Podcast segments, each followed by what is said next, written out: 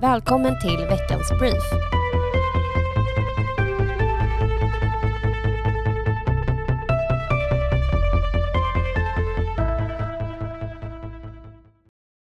Välkommen till veckans avsnitt. I och med att vi nu har passerat den nya regeringens första 100 dagar kör vi ett specialavsnitt där vi presenterar några av de många åtgärder och förslag som har genomförts eller kommer att genomföras framöver.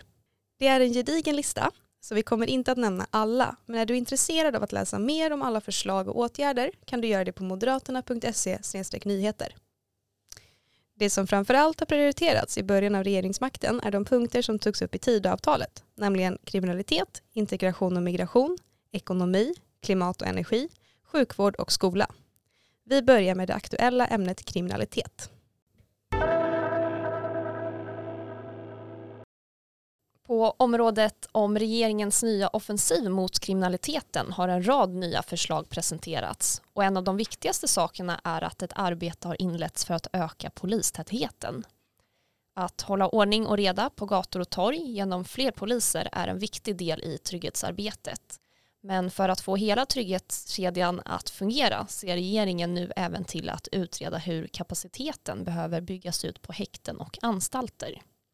En annan viktig sak som jag vet kommer uppskattas av många kommuner är att kamerabevakningslagen ska ses över för att möjliggöra kamerabevakning på fler platser.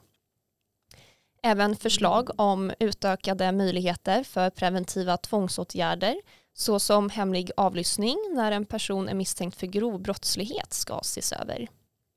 Och vi vet ju att det tragiskt nog är allt fler unga som begår brott Därför är det extra bra att personer som är under 15 år som har begått brott framöver ska kunna utredas av polis.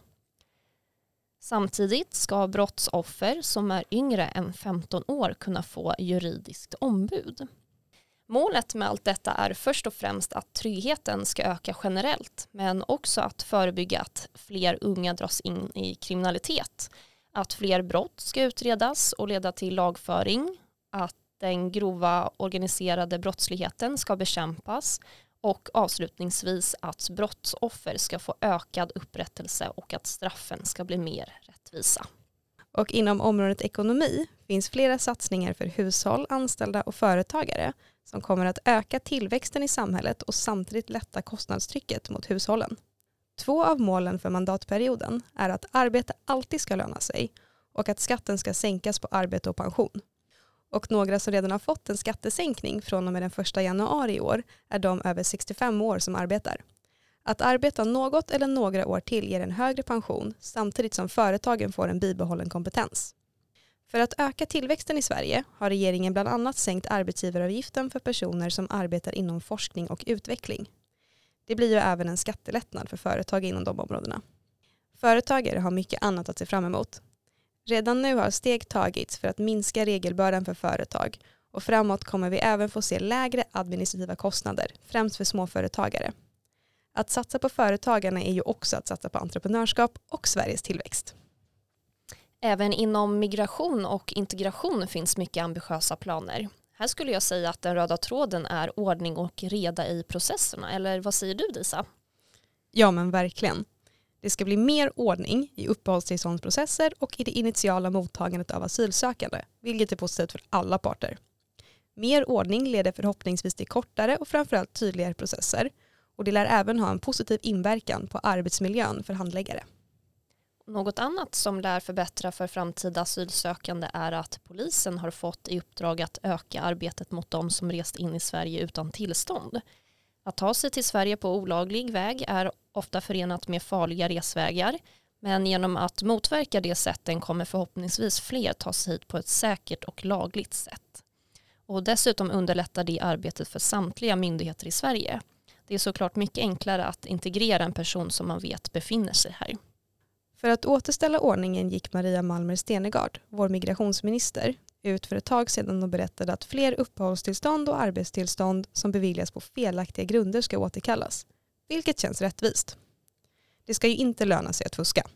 Sen har vi ju faktiskt flertalet bristyrken i Sverige. Därför känns det bra att Migrationsverket ska se över möjligheten till högkvalificerad arbetskraftsinvandring.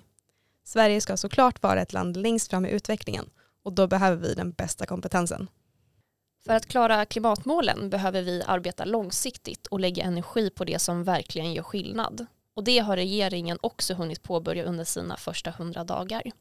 Det övergripande målet är att få ner utsläppen till noll, dels genom att förbättra förutsättningarna för industri och transport att ställa om.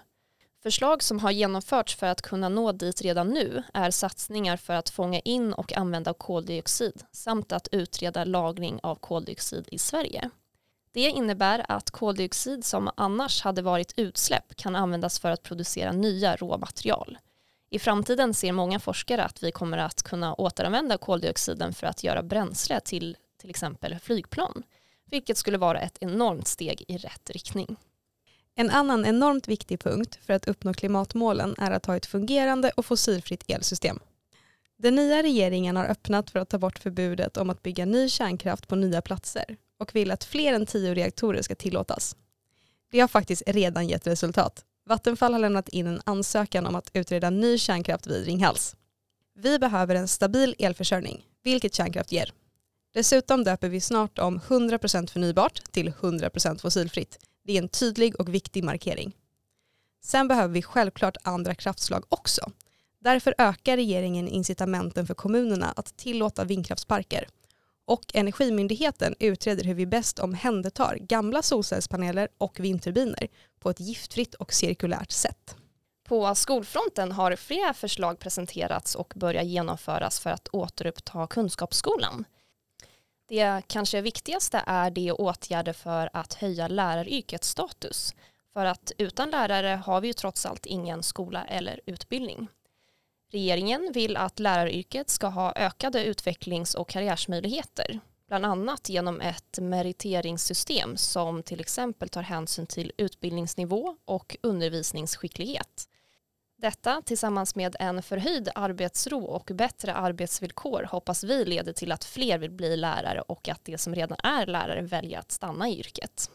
Det satsas även mycket på specialpedagogik, lovskola i yngre åldrar och så höjs anslagen till Läslyftet för att öka läsande, skrivande och samtalande hos barn och unga.